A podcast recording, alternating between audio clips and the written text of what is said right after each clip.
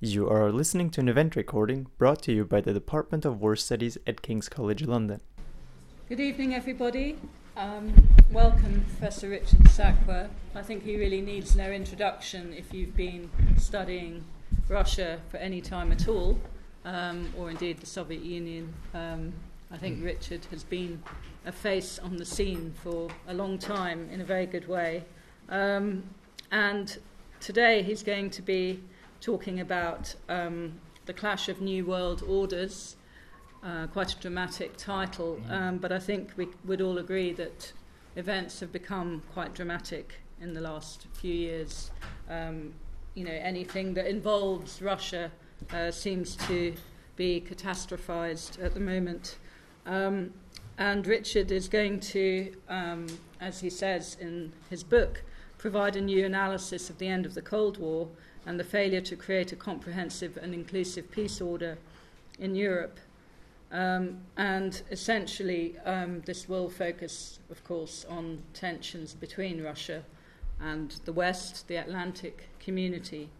Um, and I think that Richard um, always provides a slightly alternative perspective on events, which I think is very beneficial, and from somebody who has been researching and analysing uh, Soviet and Russian politics for many years. Um, he is really in a very good position to do this.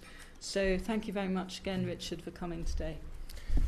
My pleasure. It's a great pleasure to be back at uh, King's College. Um, um, so, getting all this. Uh, yes, the title is The Clash of New World Orders, uh, and a subtitle now, uh, thrown in for nothing uh, Perpetual War or Transformational Peace. Uh, and in a bit of shameless self publicity, uh, I've distributed this. So this talk isn't going to be quite that. So it's the, it's the next step after the book, so how the thinking is developing. And I want to, the hook is indeed the notion of New World Orders, because I think that's, you know, obviously, a New World Orders has has a lot of resonance, but the idea of clash is Huntingtonian in its grandiosity. Uh, so it's got things, but also perpetual war also has certain, or perpetual peace has resonance as well, uh, and transformation. So uh, the, the question I want to uh, start asking is a question in the book, but uh, I think maybe more answers, is how did we get into this mess? How did we get, once again, into uh, what some call a, a new Cold War. Some say it's just a continuation of the Cold War. Legvold says it's not the old Cold War, it's uh, a Cold War, uh, taking into account of Andrew Monaghan's criticisms of the notion of uh, misrepresentation of Cold War. Uh, and makes it even more puzzling is that uh, we've spent the last 30 odd years, certainly the first two decades of it, uh, vowing never to get into that mess again. So it makes it even more puzzling. It's not as if uh, there's deep ideological, regional, territorial, whatever conflict. So, uh, as I mean, I always like it. I mentioned it in the other book about the Chinese news agency Xinhua at the uh, when the Ukraine conflict began. Uh, they basically were saying, you know, take two Europeans, put them in an empty field, and in 10 minutes they'll start beating each other up. Put three Europeans, and you'll have a full-scale war. Uh, so, in, in, other words, a mocking sort of uh, puzzlement. How can Europeans, a little continent stuck on the edge of Eurasia, uh, declining in population, declining in perhaps in energy, uh, given I mean compared to Silicon Valley and so on, manage to get ourselves again into the mess? And why can't we unite the continent, uh, which would have been the most obvious and uh, the powerful motivation at the end of the Cold War? So, why did we fail ultimately to achieve that?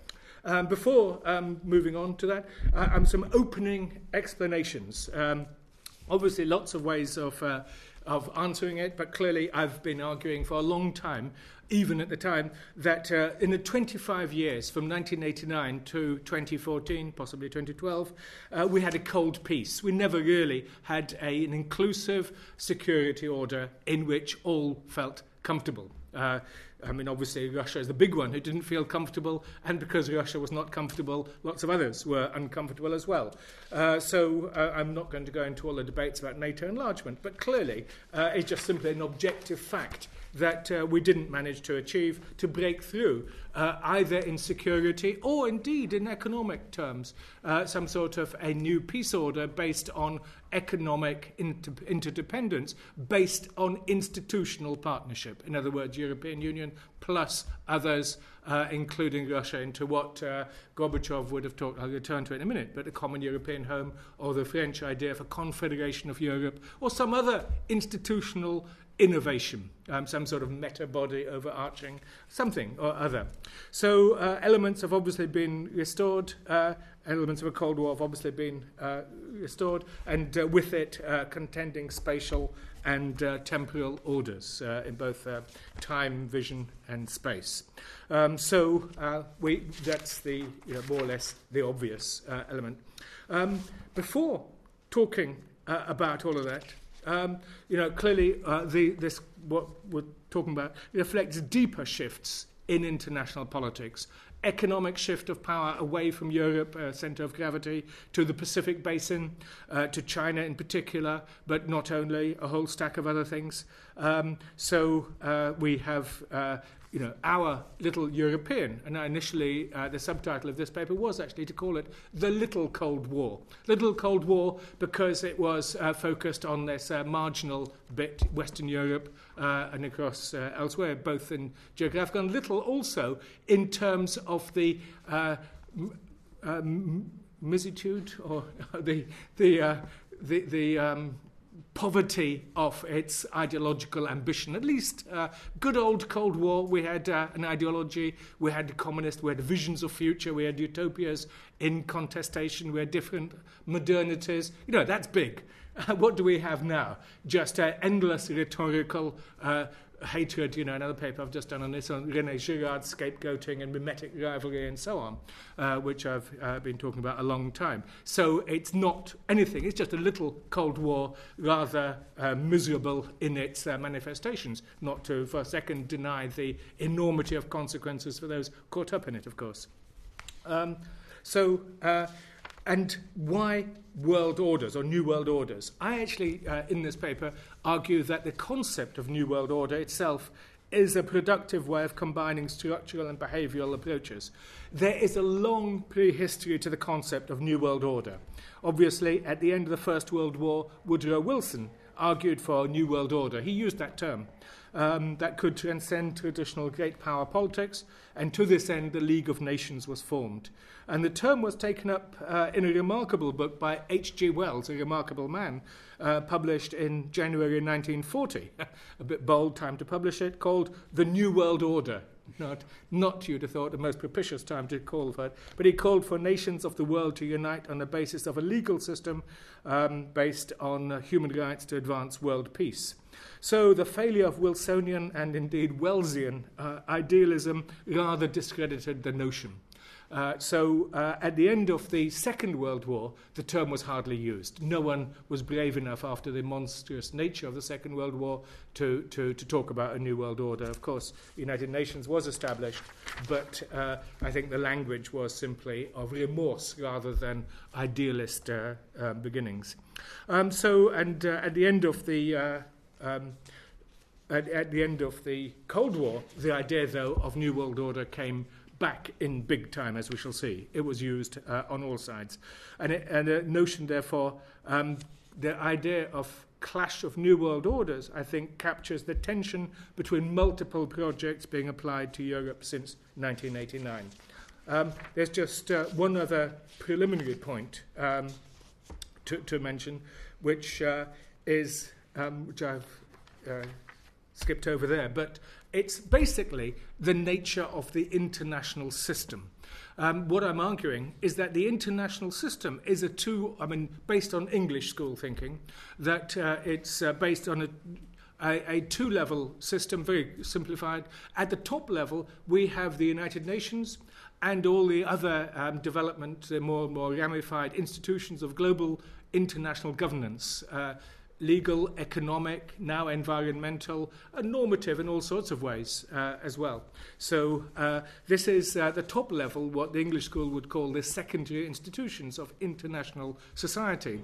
Uh, at the lower level, we have competing uh, states and world orders. For example, the US led liberal international order uh, on the one side, uh, and we also have on the other side a uh, more and more developing what you could call a Russo-Chinese uh, anti-hegemonic alignment, not anti-Western, but simply different, uh, calling for pluralism, calling for uh, indeed obedience or, or um, observance of the rules of international society, as the English school people call it, of diplomacy, and so on.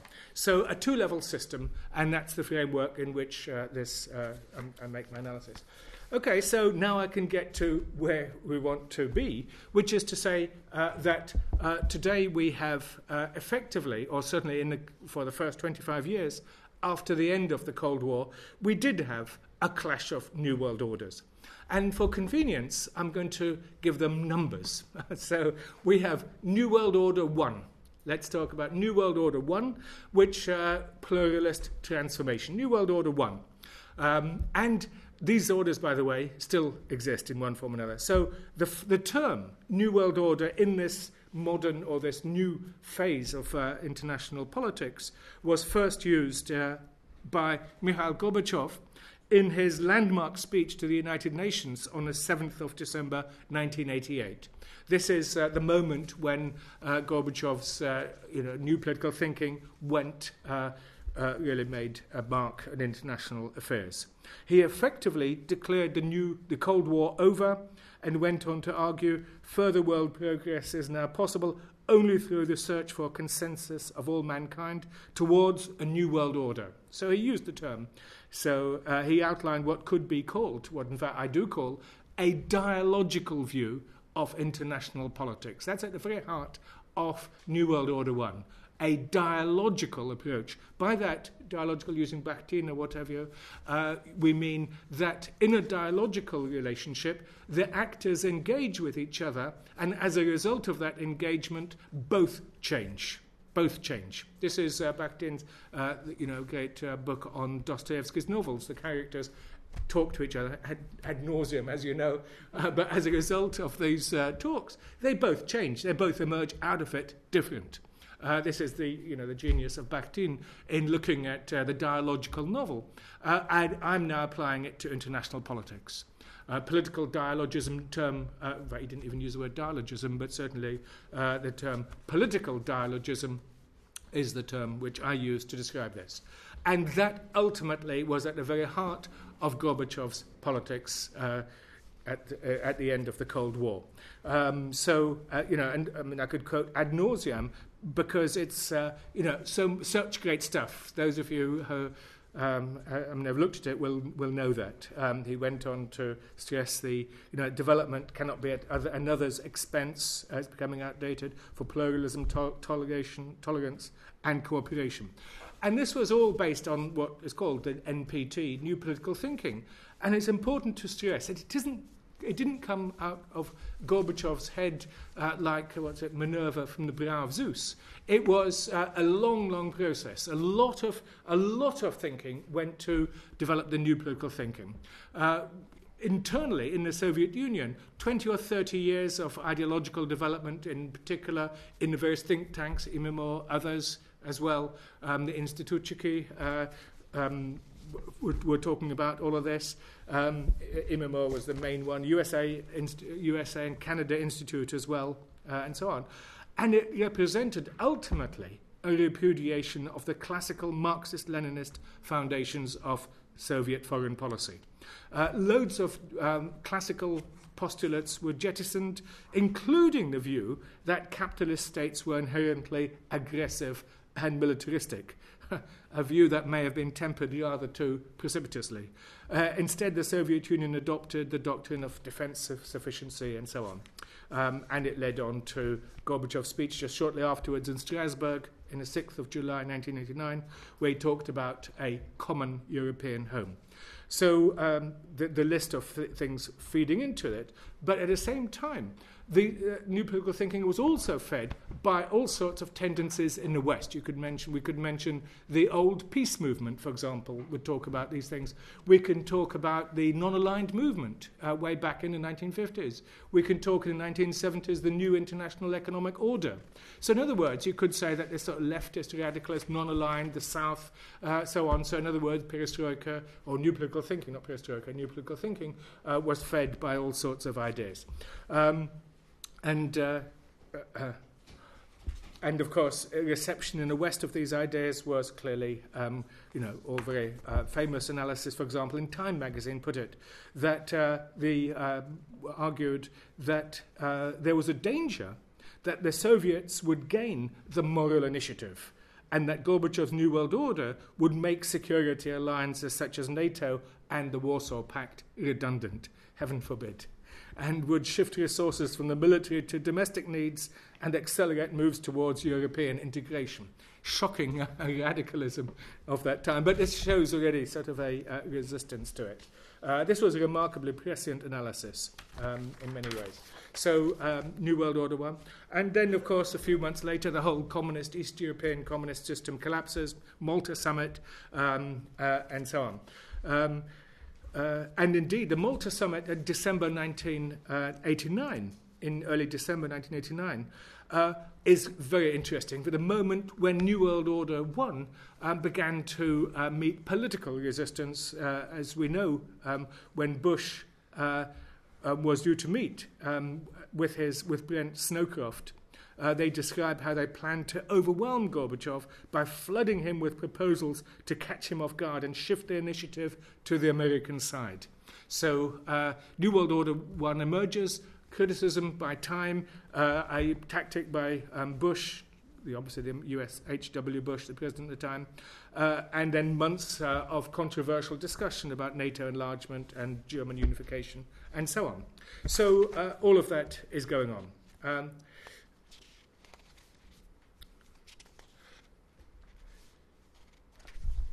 So I'm going to um, skip now. Um, so, but yeah, to say that, in other words, um, to generalize, to leave some of the detail, um, I want to uh, um, suggest that um, you know this was uh, New World Order one, which was uh, critical of, of many things, um, but basically Russia tried to transform a type, what I would say, monist or axiological logic of enlargement towards a dialogical relationship in which uh, we transform a transformative relationship, uh, and so on.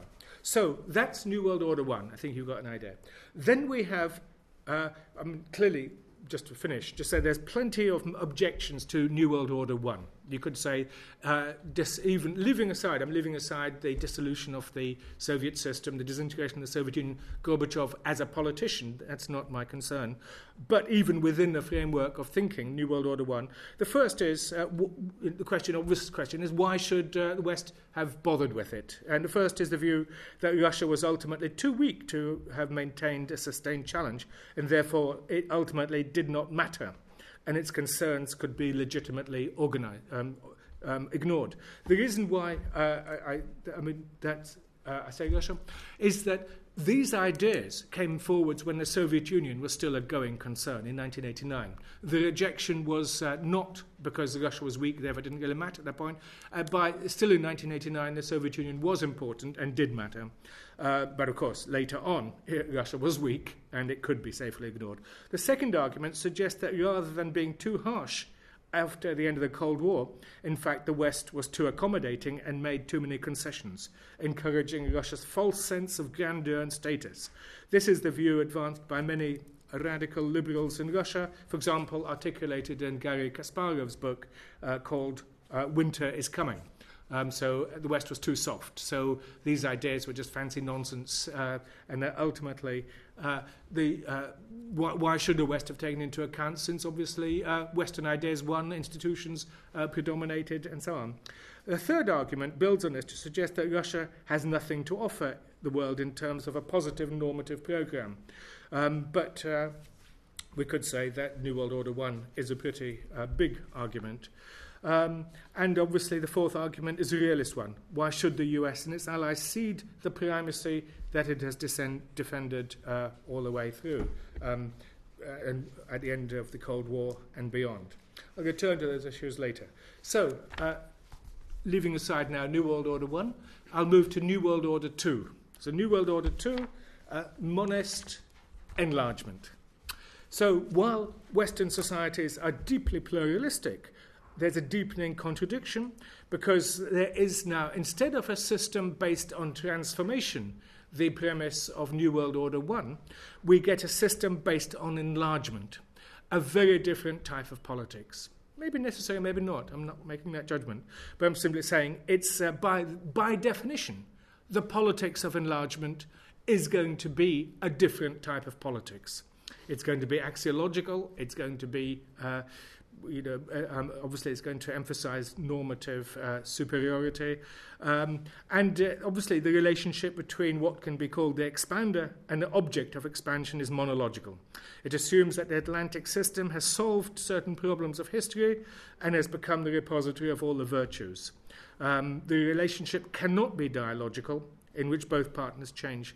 In fact, we could say even the deeper paradox is that uh, after the end of the Cold War, dialectical politics, linear, uh, mechanical, transitological, democracy promotionist, that dialectical politics shifted to the West, paradoxically, while Russia, certainly under Gorbachev, and I think uh, to this day, uh, was advancing a dialogical relationship. So, in other words, uh, the uh, clearly the uh, idea of expansion was in the dialectic at, lay at the very heart of Fukuyama's The End of History, because obviously he was using uh, a watered down form of Hegelianism as a, through Kojève. So uh, that's uh, New World Order 2 is, in short, dialectical, whereas New World Order 1 is dialogical. Um, so, uh, but in detail, Gorbachev's urge to transcend the Cold War was countered by a very different model advanced by Bush Sr. This was a deliberate attempt to retake the initiative and to reassert US leadership at the end of the Cold War. And, you know, as I say, not a normative judgment, maybe that was sensible. Bush outlined his ideas in his speech, first uh, time, on the 31st of May 1989 in Mainz, where he talked of a Europe whole and free. So a Europe whole and free is the slogan of New World Order 2. And it was deliberately formulated as a challenge to the transformative logic of the common European home. Uh, it was quite explicit. We look at it, Brent Scowcroft uh, and saying in their memoirs write about it. That we need an idea and Europe whole and free. Obviously, the notion of Europe whole and free is a good one, but now I think we can begin to see that it wasn't just a freestanding idea, it was embedded in a power relationship and in a power process. Uh, and so Europe whole and free, and therefore I can quote that the forces of freedom are putting the Soviet status quo in the defensive, and so on. Um, and uh, therefore Europe whole and free. And that term then came to encompass the Helsinki Agenda. And uh, the Helsinki Agenda, uh, you know, baskets one and two. One was security, second economics. But basket three of Helsinki Final Act of uh, August 1975 talked about uh, the, the human rights. And therefore, the human rights agenda of Helsinki is subsumed into New World Order 2 under the slogan Europe whole and free. In other words, it, it isn't a simple defense of human rights. It's the defense of the power system in which the logic of human rights becomes a, uh, a project, a political project. Not to say these human rights are not important.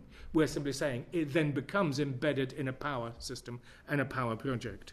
Uh, so, and quite explicitly.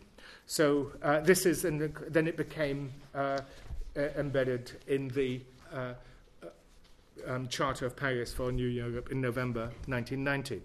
Gob- um, Bush uses the term New World Order in his most extensive form in his famous speech to the US Congress on 11th of September 1990. Uh, while normatively congruent with the vision of world order advanced by Gorbachev, the emphasis is different. He stressed that there was no substitute for US leadership. So, uh, quite an explicit assertion that Europe whole and free under US leadership. Gorbachev says Europe whole and free as a community of equals in a dialogical relationship. Same, but not the same.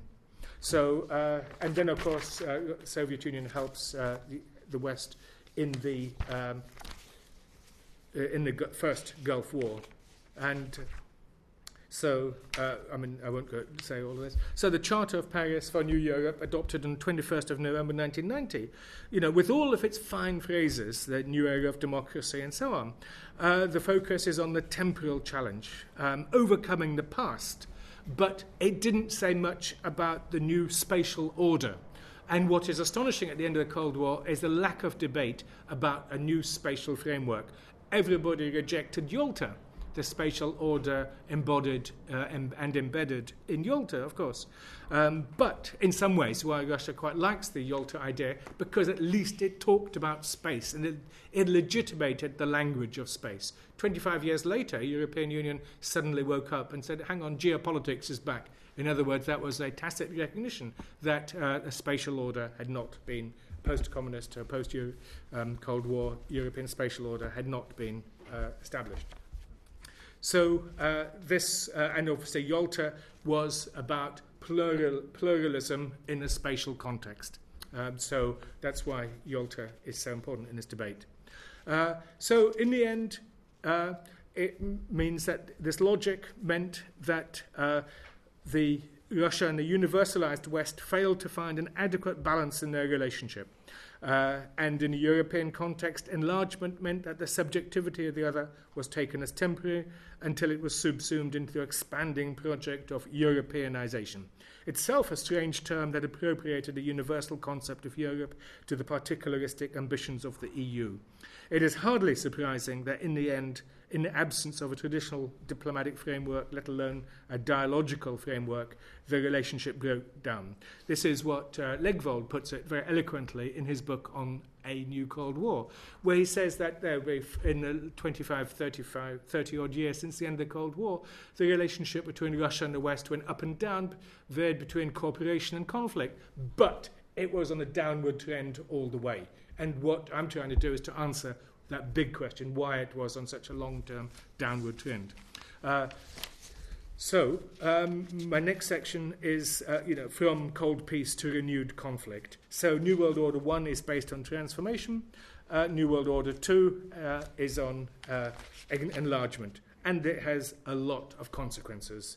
Um, we, obviously, uh, about uh, in the Bill Clinton years, a distinctive type of enlargement policy was adopted, despite the warnings from all sorts of people, George Kennan and others, and indeed even recognized by Strobe Talbott, um, who works, who says in his memoirs that the Clinton team believed that the problem was little more than a managerial one, and Russian concerns could be allayed uh, by certain tokens, membership of G8, and stuff like that, uh, part, um, with the uh, Foundation Act with NATO in 1997, and so on.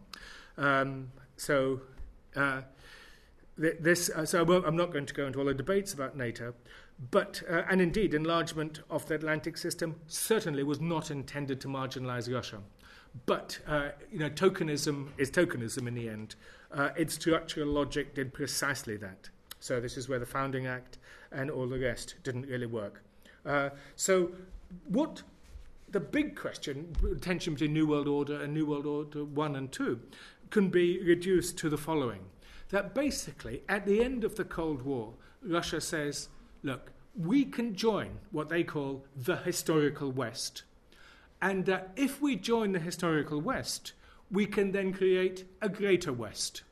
That uh, we would then, within the greater West framework, Russia and the former, other former Soviet states, we can then continue our building of democracy, the institutions of modernity, democracy, uh, economic reform, and so on.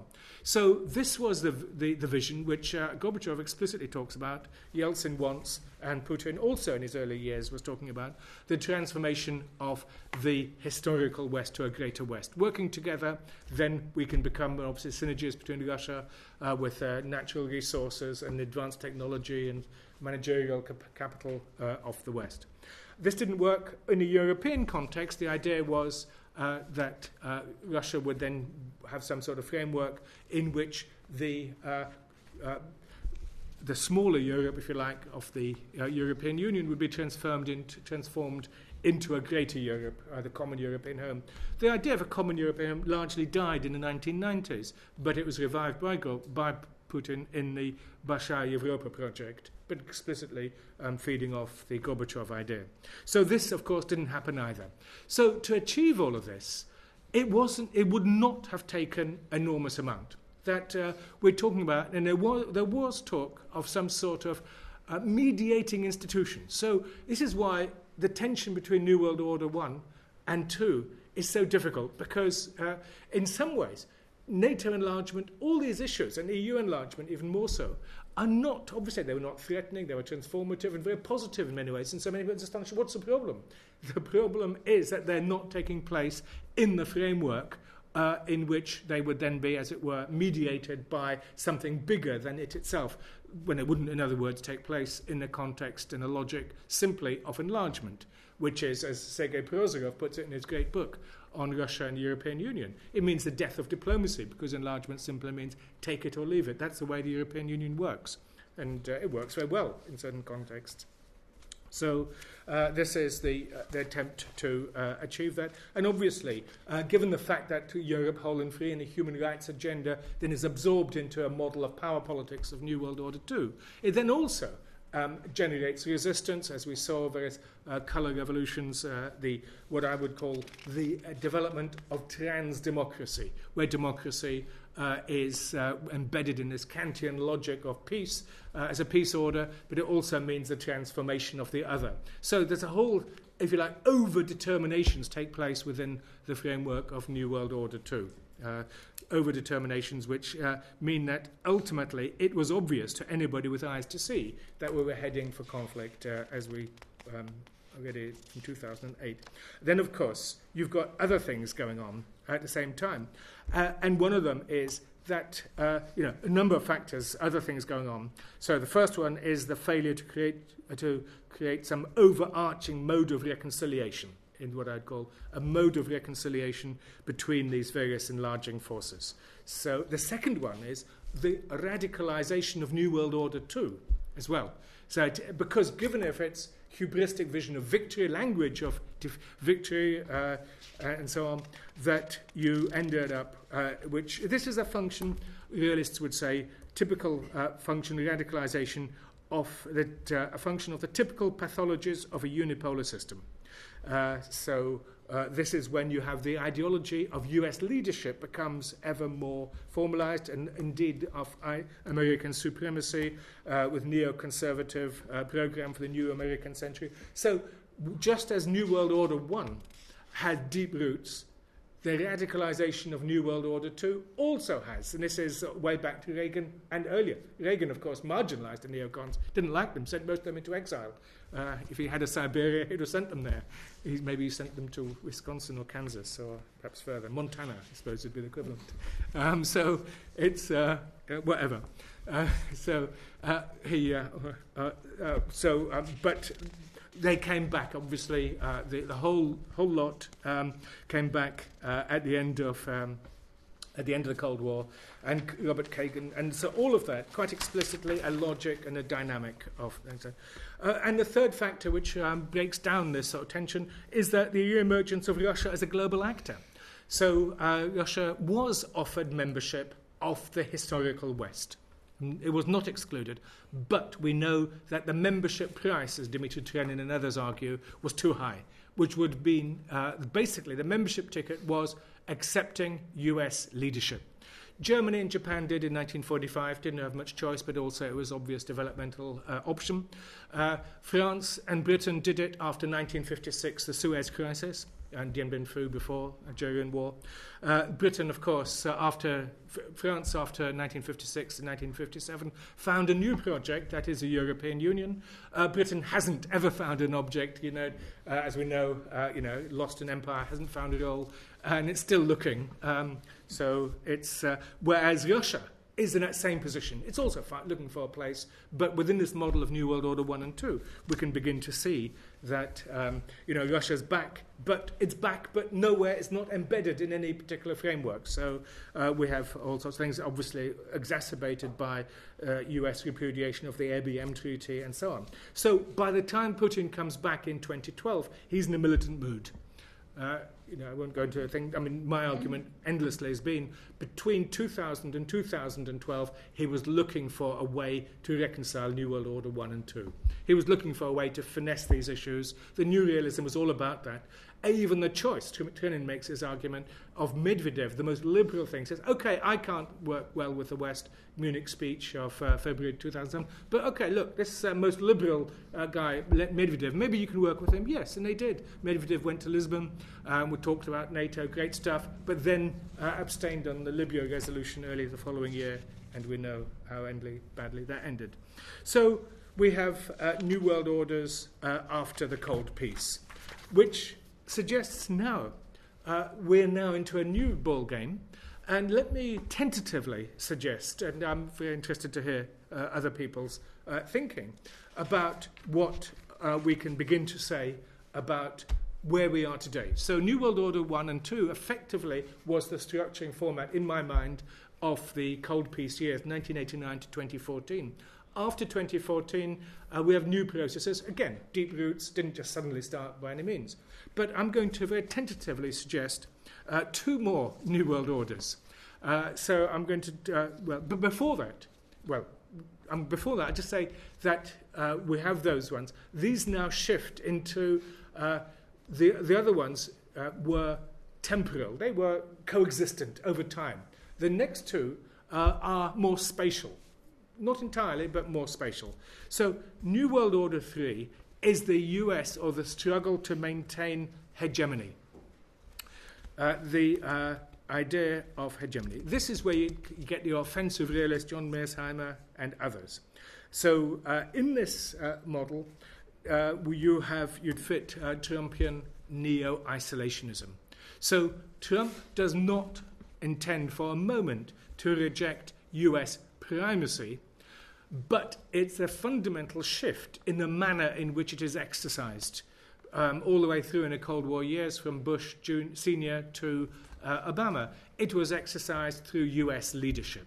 Multilateral bodies, building alliances, uh, developing globalization, so a, a, a great a multilateral format. The Trumpian model is from leadership to greatness greatness. In other words, America first. It's just a hook in which you can put it. That whole ideology. Uh, I've just read uh, Joshua uh, Green's book called Devil's Bargain on Steve Bannon. And it makes disturbing reading, I can tell you. Uh, so uh, there's, I mean, there's a lot feeding into that model. It hasn't come again, obviously, from nowhere. So New World Order three is the one where people talk about the breakdown of the traditional US led liberal international order. It's mutating. Trump, of course, says NATO is obsolete. Uh, there's all sorts of things going on. So it's a fundamental shift. But uh, uh, I won't go into that. Uh, I can return to that. I want to go to talk about New World Order 4. So, New World Order 4 is uh, if New World Order 3 is all sorts of degeneration and new patterns of the Atlantic Alliance um, and so on, New World Order 4 I would call pluralistic realignment. Pluralistic realignment. The central claim of New World Order 4 is that the US led liberal international order is not synonymous with order itself that uh, within the framework of English school, you have uh, the international system is made up of a developing network of distinct orders to create what my colleague Trine Flockhart calls a multi order world. Uh, so you have the US led liberal international order with all of its difficulties going on at the moment, maybe not led so much by US, but the liberal international order. But it's a power system, New World Order 2 on the one side. Uh, then you have uh, an emerging Russo-Chinese alignment, and I've been arguing it for years. I certainly, uh, it's quite clear. It's deep and far deeper and far more benign than uh, uh, people have recognised. Um, that it's been again long in the making, um, in which the alignment is against the notion of US leadership, but it's not anti Western. It's not anti American either. It wants to, uh, and more than that, uh, all the way back from Xi Jinping's speech back in Seattle, nearly four years now, and then, of course, in Davos this year, and uh, his splendid speech to the 19th Party Congress just a couple of months ago, which outlines a new model of great power relationship, all of that stuff. It's not nuggetry. I think these things are important, that in many ways, though, they touch in in a different way from different ideological and cultural context into Gorbachev's model of New World Order 1.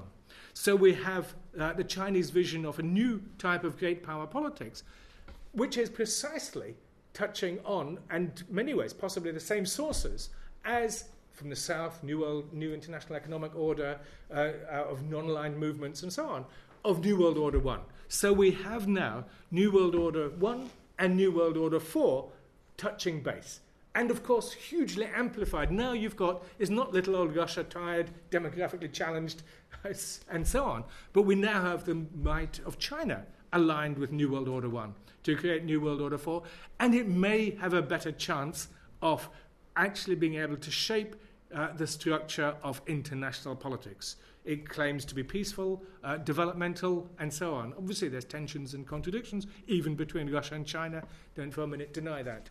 But we do have uh, one. So, uh, you know, Gorbachev, for example, to say the, the links, I'm not going to quote endlessly. Once you get started, uh, once one starts quoting Xi Jinping, there's no end to it because there's so many. The Chinese love have these marvelous little phrases and words which I love to uh, quote. Um, so, uh, but in my framework of English school thinking, this New World Order 4 is this, well, let's call it anti hegemonic alignment, not anti anything, it's for. So it's uh, against, it's the only thing it's against is hegemony itself. Uh, and actually, in many ways, US leadership, uh, maybe the West would be healthy for to give up its hegemonic ambitions as well. Um, that you can have, it says you can have order without hegemony. That basically, Xi Jinping's speech in Seattle and all the way through, and Putin are constantly stressing commitment to the top level of international society obviously uh, in the breach in many ways, but that's not the point. It's United Nations, international governance, so quite clear commitment to the top level, but criticism at the horizontal level. So vertically committed to global international governance, Xi Jinping globalization have all benefited from it, Russia included. Uh, but they will not accept the view that it belongs to the West. You, some of you may have seen his latest uh, excellent volume on the English school called The Globalization of International Society, edited by Chris Reus-Smit and Tim Dunne. It's a superb historical contextualization of English school thinking to say, guys, this stuff at the top, the United Nations and global order and international law and so on, does not belong to the West.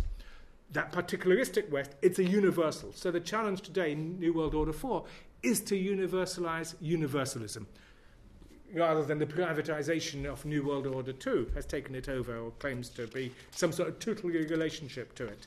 So, uh, New World Order 4 represents the partial opening up, repudiation of any triumphalism, common challenges, common destiny, and obviously with Chinese economic muscle behind it.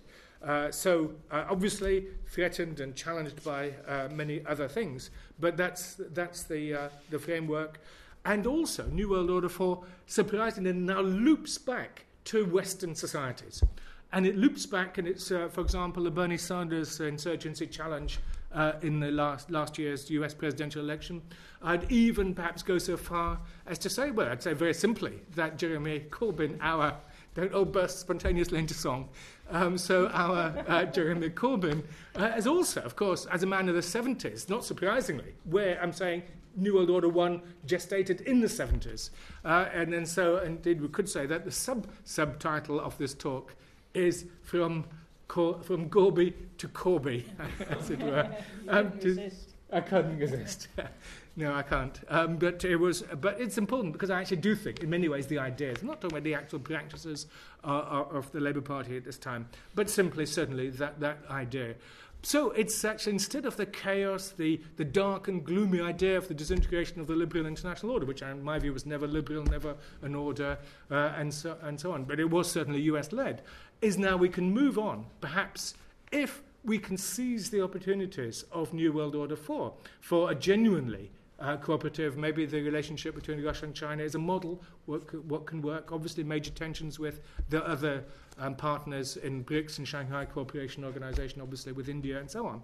But yet, it may provide the framework in which uh, we, we get to a genuine development of a, a, a, an international society which works um, for all, as uh, we could put it. So I, I think uh, I'll stop at that point. Thank you. Great, thank you. So you